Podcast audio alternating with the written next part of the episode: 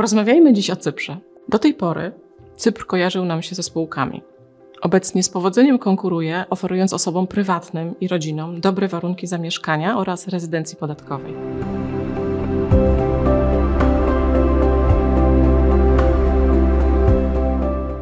Cześć.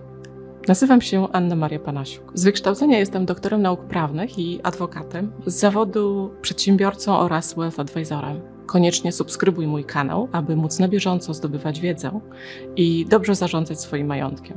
Kiedy rozważacie potencjalne miejsce na przeprowadzkę, zdecydowanie częściej pytać o Teneryfę, Portugalię, Włochy. Niewiele osób przychodzi z pomysłem zamieszkania na Cyprze. Cypr jest trzecią co do wielkości wyspą na Morzu Śródziemnym. Jednocześnie jest wyspą na tyle małą, że często postrzegany jest za idealne, bezpieczne miejsce na założenie rodziny czy początkową edukację dzieci.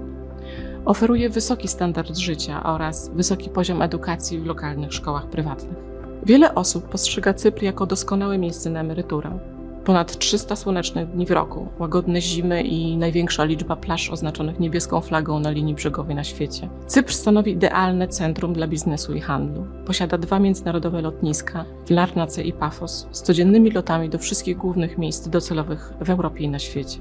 Zatem jak możemy uzyskać rezydencję podatkową na wyspie i z czym to się wiąże? Cypr oferuje program tzw. Tak non-dom, z którego możemy skorzystać, gdy zamieszkamy na wyspie lub gdy utrzymujemy tam miejsce zamieszkania, przybywając co najmniej 60 dni w roku.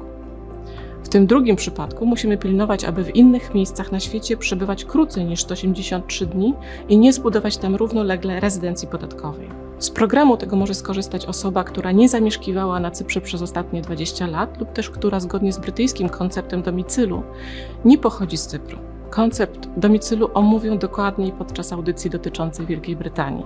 Teraz ważne jest to, że procedurze pozyskania statusu non-dom należy okazać certyfikat urodzenia kandydata oraz jego ojca. Oba dokumenty powinny potwierdzać, że ani kandydat, ani jego ojciec nie urodzili się na Cyprze.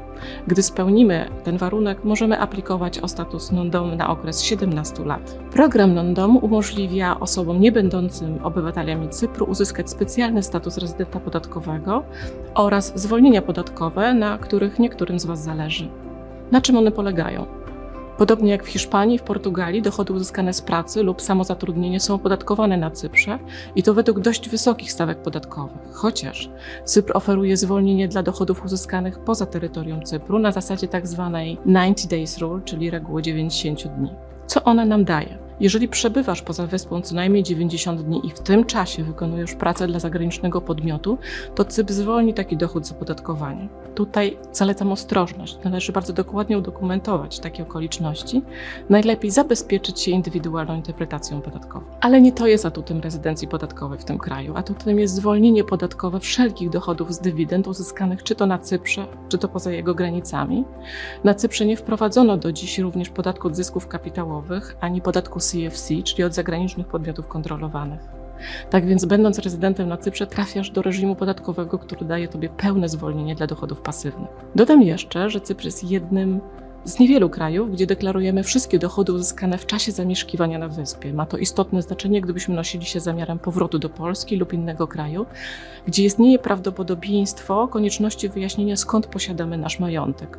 W nomenklaturze urzędów jest to pytanie o źródło uzyskania dochodu mając zadeklarowane przychody w picie złożonym na Cyprze, które są oczywiście zwolnione z opodatkowania, nie musimy się martwić, że nie mamy udowodnionych źródeł uzyskania dochodów w kolejnych latach.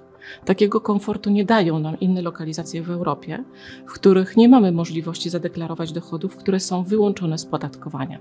Mam nadzieję, że zachęciłam Was do tego, aby przyjrzeć się możliwości zamieszkania na wyspie. Na dzisiaj to tyle.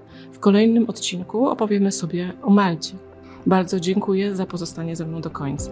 Mam nadzieję, że wykorzystacie w codziennych działaniach wiedzę, którą przekazałam.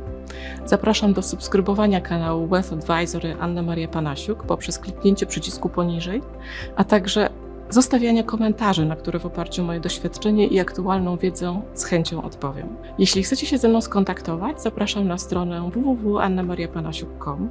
Jestem obecna na Spotify i Apple Podcast. Zapraszam na kolejny odcinek za tydzień. Do zobaczenia i miłego dnia.